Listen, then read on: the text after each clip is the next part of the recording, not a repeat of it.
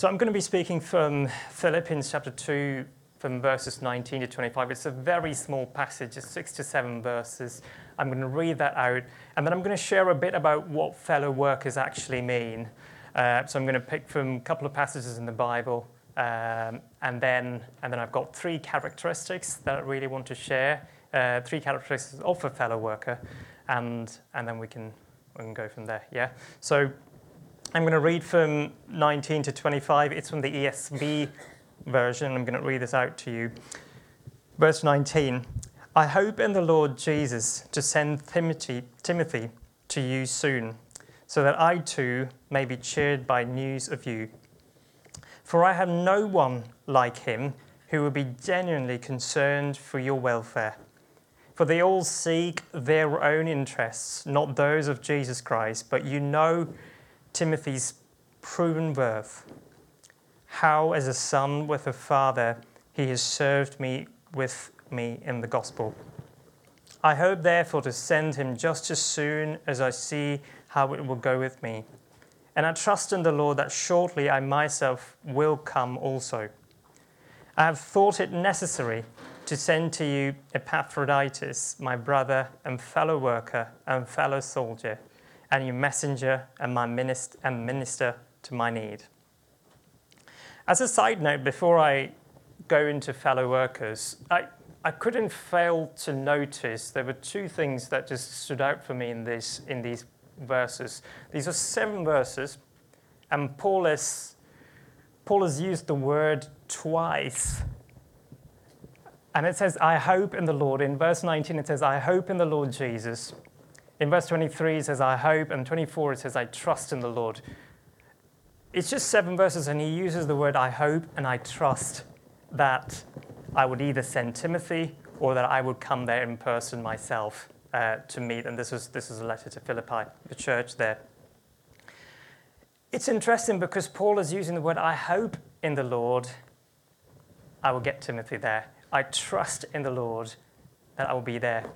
It's, it's it's as if he's planning, but then he's trusting in God's plan that if it is within the plan of God, then I hope that will come into fruition. Quite often we plan and we say, This is how I want to do it, and this is how I'd like to see that happen. And if it doesn't happen that way, I'm stuffed. I don't like that.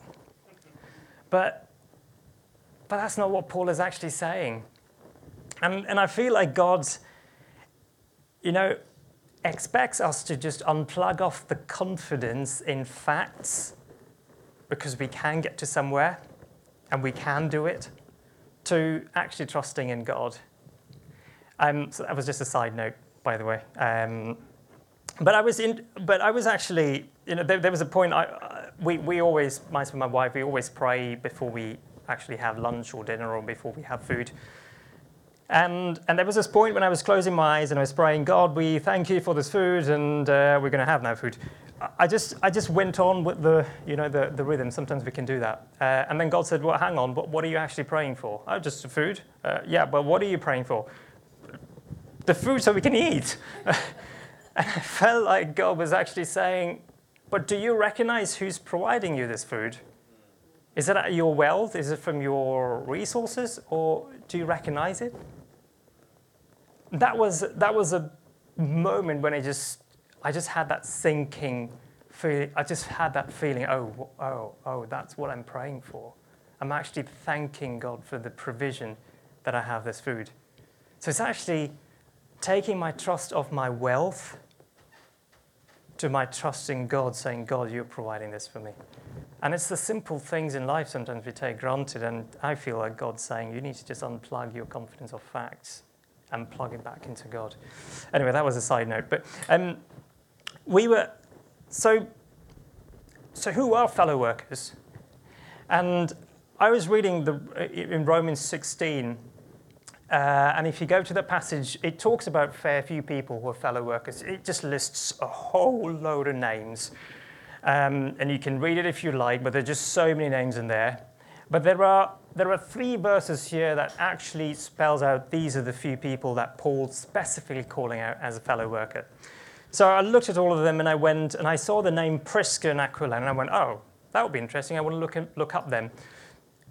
Apparently, they've been mentioned about six times in the whole of the Bible. And I think it was across four different books. The same name has been mentioned. They also got a very special mention in the last letter that Paul wrote in 2 Timothy, which is believed to be 2 Timothy. It's interesting because Paul, it somehow stayed in the mind of Paul to always write about them or greet them. And it just, and I just, it just struck me why? Why, why, why this couple? What did this couple do? Um, so if you read a bit more of the background in, in Acts, you, you, you know that Prisca and Aquila, they both were refugees. They, they ran from the Roman op, uh, oppression and they moved across to Corinth. And then Paul came across to stay with them. So just bear with me. I'm just, I'm just talking to fellow workers here before I move on to the, the main topic, yeah? Um, they, and just, just to think about this, so they're refugees, and Paul has come across to save them, stay with them. They, they're both the same, they, they've got the same career, so they've got tent, they, they're tent makers, and Paul was also tent maker, so they said, well, maybe we hang up with them. It's interesting because they, they, this couple, regardless of they being refugee, they were hospitable to Paul. They were willing to open the doors to Paul, saying, Come and stay with us, and, and we can do tent, tent making together.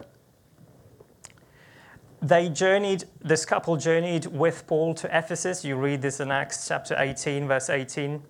They met, uh, they met the Apollos, so I don't know if you read in Acts um, 18, you also see that there was this Egyptian guy who was really, really well read in the Bible and actually spoke about God very, the Bible says accurately.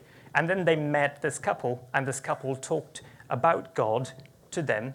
And then, this, and then he started speaking very accurately about God. That's literally what the Bible says. Um, and it's interesting, they, they've had a massive impact. This couple had a massive impact on Apollos, on the things that Paul did. And, and interestingly, in, in verse 4 of, of chapter 16 in Romans, it says, Who risked their necks for my life? I, I, I don't know what exactly went on, but it seemed like they just, nothing held them back from actually doing what God has called them to do. They, were, they just seemed to be a couple on fire for God. And yeah, which was, which was really, really cool to hear. And in, Act, in Acts 17, you read about Jason, who was in Thessalonica, who, who, was, who was dragged into the center and was actually possibly beaten um, and got mistreated. And then they had to pay a massive pledge because Paul was living with uh, Jason, etc. So, so you can read a lot about the fellow workers and what they've actually been up to. Um, if you go to the, the next slide, in 1 Corinthians chapter 3, verse 9 says, For we are God's fellow workers. You are God's field, God's building. Now, to put, in, put into perspective, we read about Aquila, we read about Prisca, we read about, or I told you about them. Uh, we we heard about Jason, we heard about fair few names been re- that we read in, in, in Romans 16. All of these are called fellow workers. But the Bible in 1 Corinthians actually calls us as fellow workers. Hopefully that connects. Um, so, so with, that, with all of that in mind, I'm going to talk about three characteristics about what fellow workers actually mean. What are they? Um, and, and then we can, we can go from there. It's all from the passage that we just read earlier in Philippians chapter 2. The first characteristic that Philippians chapter 2, verse 20 talks about is a person who actually carries a genuine concern for others. In Philippians chapter 2, verse 20, it says, For I have no one like him, this is Paul talking about Timothy, who will be genuinely concerned for your welfare. Paul's if you just read that Romans 16, verse 4, he just lists a whole host of names about people who are fellow workers. And then in this verse, six years later, Paul's written this letter saying, actually, there's no one like Timothy. and I was just wondering, well, why, why is that? And it's possibly, well, might be that Timothy was the closest to, Tim, to, to Paul at that time of writing, and, and Paul was meeting, Timothy, Timothy was meeting Paul's needs. And I think there was also this very rare quality that Timothy actually had that made him stand out. Now, for a second, if you just, you know, if you just take a step back um, and just think about Paul as a person, I, I mean, if you read the Bible about Paul, he, he can seem like a pretty difficult person to deal with sometimes. It might just be me, but he's, he's an incredible patient guy. In Acts, you know, you read Paul was sitting down with the Israel, with, with the Jewish people and actually talking to them about the Bible and why Jesus was the Messiah. He was quite patient. But then he was also very open and honest with his interaction. He didn't, he didn't care to please many people sometimes. He would just say very open, openly some stuff. In, in Acts 17, Paul was called as an idle babbler. Um, he spoke against the culture at the time. In Acts 17, verse 22, he was actually saying, actually, folks, God does not live in a building. I'm sorry to say that. And back then, that was a religion. He spoke against the culture and he was really open. And, and you know, he, he spoke against, he, he spoke about Peter when Peter was succumbing to the Jews. He's like, What on earth are you doing, Paul, Peter? And, and he shook Peter. So I don't think he was, he was you know, if, if you were a friend of Paul, he, he, and if you're not sticking out for the faith, he will just call you out. And it would be very clear. And, and it probably wouldn't take too long for you to actually say, you know what, I, I, I, I don't want to work with Paul. He's, he's too difficult. He's, he's got his ways, he's got. But, that's, but he, was, he had a strong conviction for what he stood for, and he made that very clear. Um, And then you hear in, in the same chapter in Acts, he talks about Paul taking Timothy to get circumcised. Now, Timothy was this, was in, in, in, in another book, Paul is talking about Timothy being this timid guy. Possibly shy, possibly soft, I don't know. He's a timid guy. Paul is taking him to get circumcised. He's an older guy now. He's not like eight months old or whatever, but he's, he's actually gone to get circumcised and he's doing all of this. And yet, Timothy is called a trusted partner in Paul's eyes. Um, I feel like Timothy had this very rare quality of yielding and submitting to Paul and actually working together. Um, he seemed to have carried the same concern or the burden for the churches because you'd read about Paul actually saying, you know what, I'm going to send Timothy to, to fix some congregational problems in Corinth. He, he was sent to fix some, some doctrinal issues in, in Ephesus. He was, he was sent to, uh, to Philippi. He was also talking about in the same chapter that he's going to send Timothy across to, to Philippi. And it's interesting because Paul trusts Timothy to fix difficult problems. If I were Timothy, I might just give up. Because Paul is this very difficult, I say difficult, but he's really, he's gracious man, but he, he can be, he can come across quite, you know, he's, this is the way of God, and we got to believe it. And then you have this timid guy, Timothy, who's, who's a clash of cultures. And then, and then you have Timothy being well, not forced, but taken into do, getting circumcised and all of this. And then, he's, and then Timothy is being asked by Paul to say, you know what, you need to go to Corinth to, to speak life into people. And there are some very difficult people, but I'm sure you'll, be, you'll do well, Timothy. And you can go to Ephesus as well, some very difficult people there, but I'm sure you'll do well. And if I were Timothy, I would just go hiding. I would not go anywhere because those tasks are very difficult. People in those churches will just eat you up. But Timothy got along with Paul. He didn't say, Oh, I, I can't get along with this Paul. He really got along with, with, with Paul. And, and I don't think he got shy of the task that Paul was asking him to do because he carried that burden that he wants to speak life into the church. He really wants to do something. So I don't think he got shy by the task there. And in, and in Hebrews chapter 12, verse 1, it says, Therefore, since we're surrounded by such a, so great a cloud of witnesses, let us also lay aside every weight and sin which clings so closely, and let us run with endurance that race that is set before us. And, and I feel like Timothy didn't find, didn't, didn't look or take offense in things that Paul told, or didn't take offense in the, in the task that he was given. But he ran, he laid aside all of that, and he said, You know what? I want to speak life into people today. And that's my focus. It's not going to be what is what am I going to be offended by?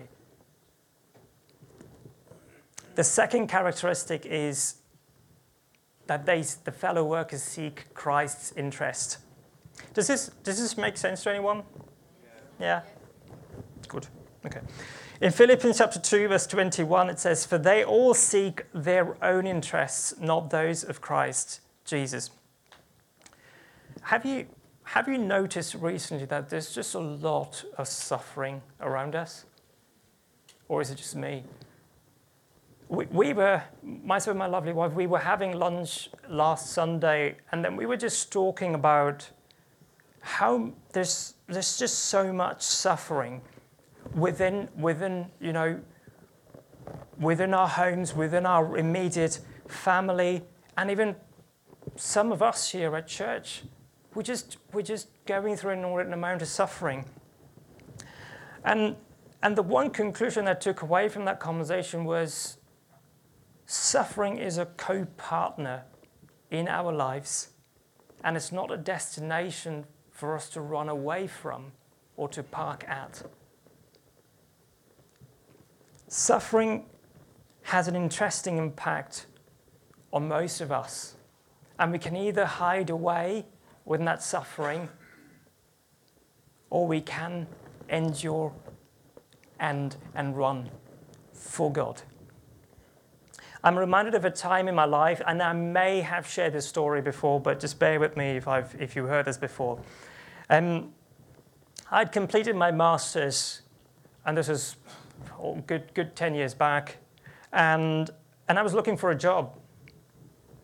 And if most of you have been through this phase, I'm sure most of us will have been, you just get faced with a lot of rejection of rejection letters in the beginning, which is not fun. And and I, and I had a lot of friends who were saying, oh, I got a job, I got my dream job, and I got that, and I, oh, I got really good pay, and I'm meeting the other guy tomorrow. And I went, good for you, not for me. I haven't landed on a job. And you know, a lot of the times when people come up to you and say, oh, what do you do for work? Um, I am looking for a job. And you know, it's just that difficult thing of, oh, and you get that pity of the person next to you saying, oh, poor you, fine, we pray, luck. And you know, you know, it's just it's just difficult to go through that moment. And then there were a few months, and I kept praying. I, I can't remember of a time when I didn't pray and ask God, God, I need a work, I need a job. You know, I need a job. You know, I need a job. I need a job. And I kept on praying, and I kept praying, and but no job came up. I kept getting rejection letters, and and there was this point where I remember quite clearly it was a Saturday evening and I was going to bed and I just kept crying and crying and crying. And I said, I'm going to give up because there is no point praying to you because I don't think you even exist, because there's no point. You don't listen, you don't hear, you don't give me anything. There's no point. If you really existed, you would give something, or at least you would open a door, you would sort something out. And I just came to this point of just giving up, saying there's no point of praying. For what? And and then I felt like God just spoke something, and this went on for a few weeks. And there was this Saturday evening that I cried, and then I felt like God was actually saying, I want you to go and find someone who's actually looking for a job and pray for them. And I went, I need to be comforted. Do you know that? I need to be comforted. And you're asking me to pray? It just, it, I kept it on the side, and then the next Sunday, I was just doing my usual thing. I was at church and I was volunteering, and I, um, and I ended up meeting someone, and they said, oh, I'm actually looking for a job. You, you're looking for a job? Okay, tell me a bit more. And then, and then I said, okay, can I just pray for you? I didn't tell them about I'm looking for a job or anything. I just carried on and I just prayed for them. And interestingly, I, I met a few more people after that, and they're all looking for a job. And I just went on and prayed for them. And the weight just fell off my shoulders just immediately. I was no longer concerned for my job, my thing. My focus went on how can they get the job? I'm burdened that they need to get the job. Their kids crying for food and they've got other stuff. And and I felt burdened and I wanted to pray for them and I prayed for them. And and it was just interesting because my it it and you know when that moment when, when God said, Oh, go and pray for them, it was just like I got reminded of the moment when, you know, when I'm a child and, and I got wounds or I got, you know, there, there was a wound in my hand or my leg, and if my mum sees it, what she would do is she will go and get the little box where she leaves the spirit. Yeah, I don't know if you know this, but she's going to clean my wound and she's going to use that spirit to clean it. Oh, and that was not pain, that's painful. That's one of the worst moments of my childhood, actually, when she takes that spirit out and wipes my wound. But that is the beginning of healing. That's the beginning of the healing process. It's not pretty. It does mean you're going to go through that pain a little bit, but hey, there's freedom on the other side. Um, and I just feel like sometimes we need to apply, I carry that bitterness in my heart against God because God was not listening to my prayers. And that was my version of the truth then. And I feel like sometimes we need to let the Holy Spirit be applied over our wounds, over our suffering, over whatever that whatever you're going through, because that was my moment of suffering back then. I was suffering in silence. There was no one else to come and comfort me. But I let the Holy Spirit comfort me in those in those moments. And and I never thought that this verse existed in the before, but I've I've just read this yesterday and I went, I don't know if they just ended up putting this verse yesterday in the Bible because, because I never read it this way. It said in 2, 2 Timothy chapter 3, verse 12, I don't know if it's all in your Bibles as well. It says, Indeed, all who desire to live a godly life in Christ Jesus will be persecuted. It doesn't say, yeah, you may be persecuted, just wait, maybe. Maybe you'll be fine. It says you will be persecuted. There is no choice. Sorry.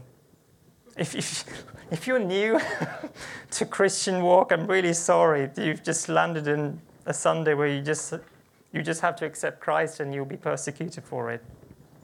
That's not a great offering, is it?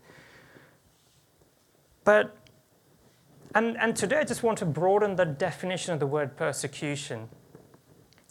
Some of us actually think, actually, if I'm chained in, in a jail, that's persecution. That's that's the big persecution. But I feel this if there's anything, there is a ceiling limit on your faith today. If there's anything that is trying to curtail your faith, if there's anything that is trying to blind in your faith, it might be it might be a suffering, it might be it might be something that you're carrying on for, for a while, it might be anything. It might be a fear, it might be something that the devil is trying to haunt you of your past or whatever. Today, I just want to broaden that definition of persecution for a second and say, actually, you know what? You don't have to be in chains. It could just be that colleague at work taking up your time. And without you knowing, it's actually this, the, it could just be the devil that's trying to just break your faith down by bringing in different people at work, by bringing in different people around you. Trying to break that faith level down and bring, it that, bring that level down. So if you broaden that persecution, now you think you probably would realize, actually, yeah, I may be. I may be in the boat there. And the interesting thing of persecution is you can't run away from it because the Bible says it but it's about enduring and, and, and freedom is when And there is, there is freedom when you seek the benefit of others around you. The third and the final one is spreading the gospel. In Philippians chapter 2, verse 22, it says, But you know of his proven worth, that he served with me in the furtherance of the gospel like a child serving his father. Fellow workers are gospel spreaders, and that's what they are. And, and I've read this, and I've mentioned this earlier. Timothy, nothing, nothing came in between Timothy and him spreading the gospel out to people. Nothing.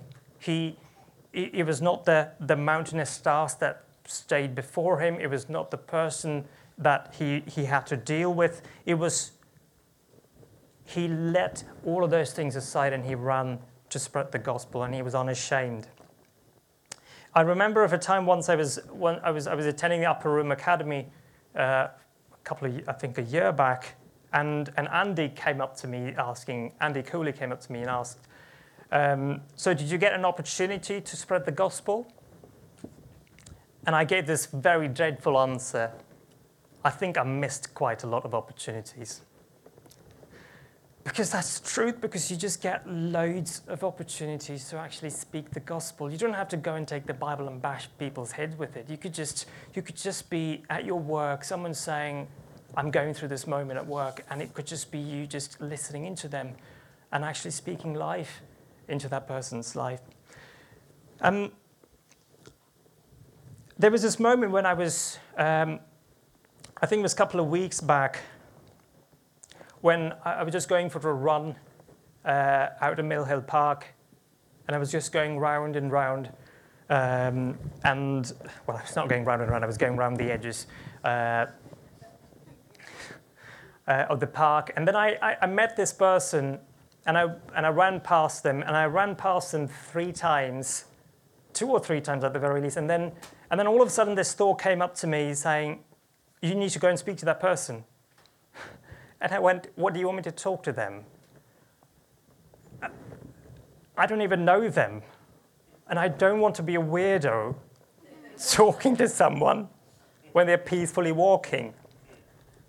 So I said, okay, fine, I'm going to do this again. I'm going to do one more round, and then I'm going to see if they're still there. And if they're there, and I'm going to, I'm going to speak to them. Well, guess what? They were there. So I stopped running just few just few meters when I saw her coming, and then I and I went and just just spoke to her saying, "Hey, I'm sorry, I'm just going to disrupt your day, but can I ask you a question?" And they took the uh, they they've got whatever they had in their year, and then they were like, "Oh, yeah, tell me." And I said, "Do you know God?" And then interestingly, I thought she was going to go, oh, another weirdo, I'm going to run away from her. She actually just paused and thought, hmm, let me just have a think. And it was, it was interesting. She didn't, she didn't run away. Um, there wasn't a moment of fright. And sometimes we could just over, overdo that feeling within us saying, oh my, I don't want to, I don't want to break someone or disrupt someone's, you know, day to day. And sometimes it might just be a, just a very blunt question Do you know God? And it's interesting the response that you get from it. And sometimes you might just be politely declined, and that's fine. Sometimes they might engage in a conversation. And I think this week we were just having dinner on Wednesday or Thursday, I can't recall now, Thursday evening and we, we were having dinner, myself and my wife, and then we've, um, and she was saying, oh, I really want to just, you know, share something about God at my work. And I went, oh, that's, that's, really, that's really good. Uh, and mind you, the next day, she rocks up and says, Well, you know what? I just read the whole Bible. To say, no, not the whole Bible. She read a passage, or she got to share something from the Bible um, to a bunch of people. And that's amazing because the moment you say, God, I want the opportunity to speak to someone, He'll just give it. It's just, do you have the heart to speak? And then He will just give you the opportunity to speak. So, the, the final verse that I just want to read is from 1 Corinthians chapter 16, and I'm, and I'm done. Uh, first, uh, from verse 13 to 16, and I'm going to read it from the NASB version, and it says, Be on the alert, stand firm in the faith, act like men, and be strong. Let all that you do be done in love. And now I urge you, brethren, you know the household of Stephanas, that they were the first fruits of Achaia, that they have devoted themselves for ministry to the saints, that you also be in subjection to such men and to everyone who helps in the work and labours. If I can request the band up at this moment, please. Um, and this, this verse just really just talks about standing on the alert, standing firm, and actually being in love, and actually working together as a church family, and actually staying united. And it also reminds, and Paul's also reminding the Corinthians church of actually saying, you know what, your leaders at church, there is power when you submit yourself to your leaders and you actually, um, and, and you pray for them as well. So I feel like today, if there's if there are two things that I that if you've not heard anything that I've spoken, but you just you just if there's two things that you need to take away, these are the two things. Let there be nothing that hinders us from sharing the gospel of God, whatever that might be, whatever that you carry or your incapabilities or whatever. Let there not be anything that that that hinders us. And the second one is working together in unity and being subject to one another, one another, and also to our leader, the church. So with that, I just, if you could just stand up and and I'm just going to pray.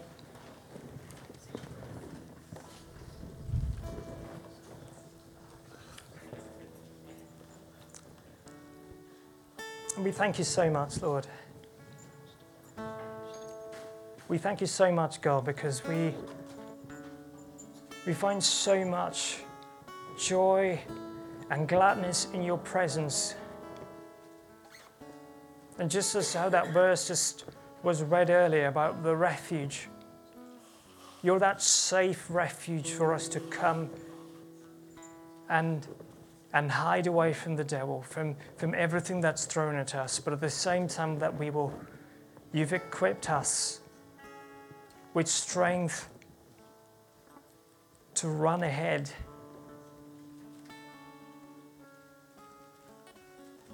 And to not fear. And God, we, we thank you so much because you're such a good God.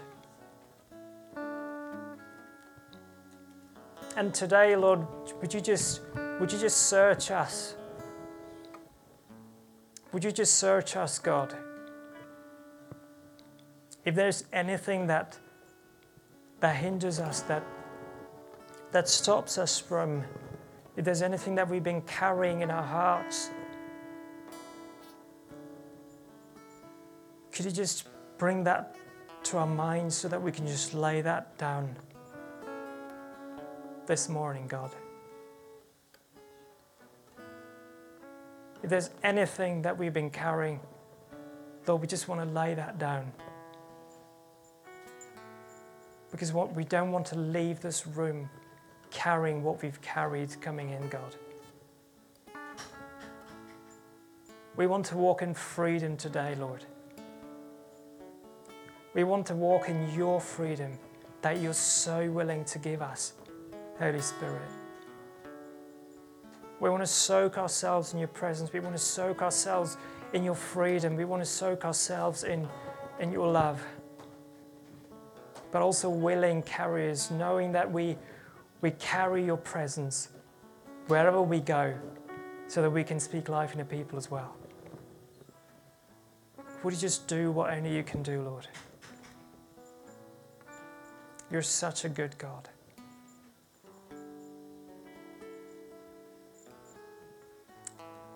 Thank you, Lord. Thank you, God.